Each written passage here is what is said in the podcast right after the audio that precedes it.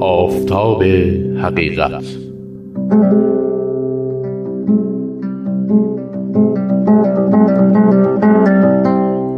بر اساس گردآوری‌های جناب محمد علی فیضی.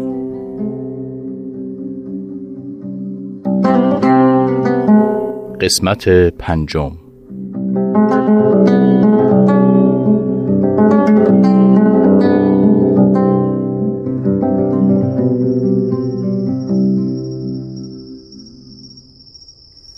الله اکبر، الله اکبر، الله اکبر. ماشاءالله، کودکم دیگر نوجوانی شایسته شده، در علم و ادب و فصاحت و بلاغت نظیر ندارد. همیشه او را در دل تحسین می کنم. بیشتر اوقات وقتش را صرف مستمندان می کند. بسیار صبور است و مهربان، ابدا خشمگین نمی شود. تنها وقتی حالش دگرگون می شود که اهانت به انبیا و رسولان پیشین را ببیند و بشنود. راستش نگرانم از حسادت برخی از علما. خدایا تو حفظش کن. بسم الله الرحمن الرحیم، الحمد لله رب العالمین، الرحمن الرحیم، مالک یوم الدین.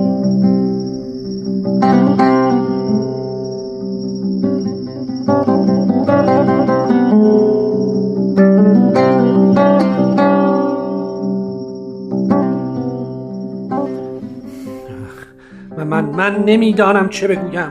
خبر را شنیدم آتش گرفتم. آخر به چه علت، چه بی‌کفایتی از من سر زده که شاهنشاه سلطان سلاطین محمد شاه باید امیر نظام را از کرمانشاه فرا بخواند. مرا عزل کرده و صدر اعظمی را دو دستی تقدیم ایشان کند. یعنی چه؟ ابوی شما بنده را لایق صدر اعظمی نمیدانند. بسیار خوب، اما چرا به بهمن میرزا نامه نوشتند؟ علیه من سخن میگویند. نمیدانم من چه هیزم تری به ابوی شما فروختم. نمیدانم چرا همه فکر میکنند قتل مرحوم قائم مقام فراهانی به بنده دخلی دارد. من از کجا بدانم قرار است بعد از مرگ ایشان صدر اعظمی به بنده برسد؟ نمیدانم چه کنم. نگاه کن، اصلا تو نگاه کن صاحب دیوان. ببین این نوشته را نگاه کن. اینجا نوشته است: یا رب این نسناس از شه دور با. مرا میگوید نسناس. میبینی؟ قربان، به نظرم این دست نوشته خط میرزا بزرگ نیست. به گمانم تقلید کردند. چه میگویی صاحب دیوان؟ از تو بعید است. این عبارات، این سلاست، سادگی و روانی بیان، جز میرزا بزرگ چه کسی سوادش را دارد؟ ها؟ نمیدانم. پس چرا شما سکوت کرده اید؟ چیزی بگویید. باز میخواهم. کمی عصبی شدم، اما ما همه نیک میدانیم شما در هیچ مدرسه‌ای داخل نشدید. با این صغر سن علم و فضل و کمال شما بر هیچ کس پوشیده نیست. خوب است والدتان را نصیحت کنید بیش از این ما را تحقیر نکنند. چه کنم والد شماست. محض خاطر شما از ایشان میگذرم، ولی شما هم کاری کنید که او هم از من بگذرد. ممنونم.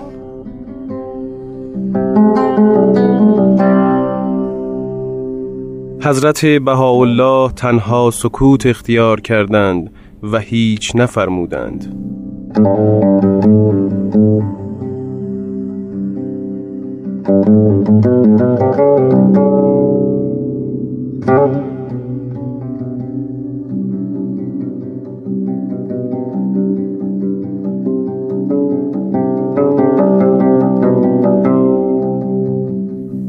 من میرزا محمد تقیه نوری، مشهورترین مجتهد مازندران هستم. بسیار تلمیذ دارم. بعضا مباحثی طرح می کنم و از شاگردان تفسیر احادیث مشکله می خواهم. چندی پیش پسر میرزا بزرگ به منزل من واقع در قصبه یال رود آمد. در همان حین من حدیث مشکلی را طرح نمودم که شاگردان از حل آن عاجز شدند و حدیث این بود: فاطمه خیر النساء العالمین الا ما ولد المریم. یعنی حضرت فاطمه بهترین زنان دنیاست مگر آن که را مریم به دنیا آورده باشد. و البته که همگان می دانند مریم دختری به دنیا نیاورده. شاگردان عاجز ماندند و تنها ایشان حدیث را تفسیر کردند. بعد از خروج جناب حسین علی رو به شاگردان گفتم یک نوجوان کلاه به سر آمد و حدیثی را تفسیر کرد که شمایی که نزدیک به اجتهادید از تفسیر آن بر نیامدید. تا مدتها این نوجوان از ذهنم بیرون نمی رفت. تا شبی در رویا دیدم به سمت خانه‌ای می رفتم که حضرت قائم در آنجا بود. اذن دخول خواستم. پاسبان اجازه نداد و گفت حضرت قائم با ابن میرزا بزرگ خلوت کردند. گفتم ایشان از خانواده وزرا هستند، این مقام را از کجا یافتند؟ و ناگهان بیدار شدم. ابتدا گمان می کردم اتفاقی است، اما باز هم از این دست رویاها تکرار شد.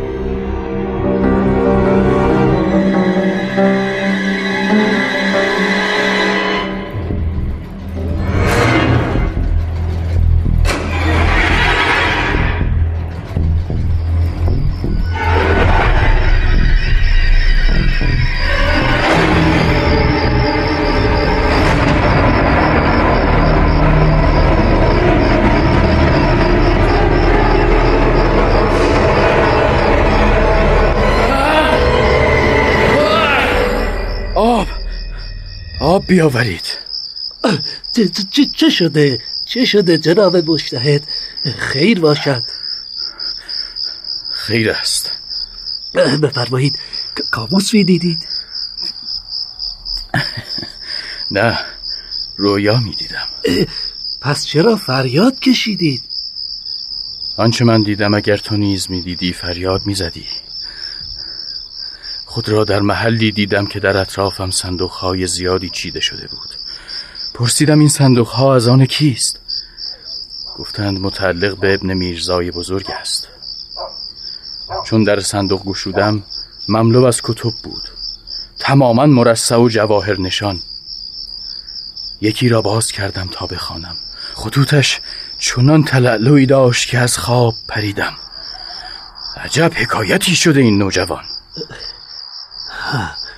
استاد بی موقع نیست که سوالی بپرسم؟ برای دانستن هیچگاه بی موقع نیست. آن روز در محفل شما جناب میرزا حسین آن حدیث را چگونه تفسیر کرد؟ گفت این مثال محال است، یعنی دختری والاتر از فاطمه نیست مگر مریم بزاید، و چون مریم دختری نزاده پس قیاس محال است، چنان که بگوییم این سلطان بالاترین سلاطین است مگر سلطانی از آسمان بیاید، و چون محال است که سلطانی از آسمان بیاید پس او در مقام خود ثابت است. ببخشید استاد، این وزیرزاده مگر چند سال دارد؟ درست نمیدانم، به گمانم از 12 بهار تجاوز نمی کند. پس حقیقت دارد آنچه مردم محل میگویند. مگر خبری شده؟ شما نشنیده اید؟ نه، نشنیدم. بگو دیگر چه شده؟ گویا میرزا نظر علی حکیم در میان شاگردانش در باب بلوغ انسان و کمالات روحانیه تکلم می نموده. از قضا نفسانیتش گرم شده و عنان سخن از دست داده و ناغافل زبان به ذکر ترقیات خود نبوده، تا جایی که مثال زده اکنون اگر خادم من آید و گوید حضرت عیسی مسیح در مقابل در ایستاده و اذن مقام میخواهد، بنده خیش را راغب به ملاقات نمیبینم. برخی از حضار سکوت کردند، برخی به رسم ادب تصدیق نبودند. بله، وقتی مرشد محمد شاه قاجار باشی البته که حضار جرأت ندارند اعتراض کنند.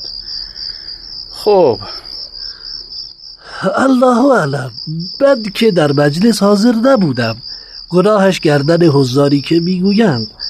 همین ابن میرزا اهانت حضرت عیسی را برنتافته و به حکیم فرموده جناب میرزا، با آن همه ارادتی که شاه به شما دارد، اگر اکنون میر غضب بیاید و بگوید پادشاه شما را طلبیده است، آیا مضطرب میشوید یا به کمال سکون قلب و عدم خوف اجابت میکنید؟ خب جالب شد. هیچ، سکوت در مجلس حکم فرما شد و کمی بعد حکیم به خود آمده و گفت انصاف نیست، مضطرب می شوم، حتی قدرت تکلم ساقط می شود. سپس ایشان فرمودند پس با این دهان آن ادعا را نتوان کرد. خلاصه حضار از صلابت این سخن ابن میرزا مبهوت شدند. آفرین، حق همین است. این پاسخ را مجال رد یا مجادله نیست. می ترسم این کودک عاقبت نظم عالم را برهم زند. برخیز تا نماز ما قضا نشده. بله چشم.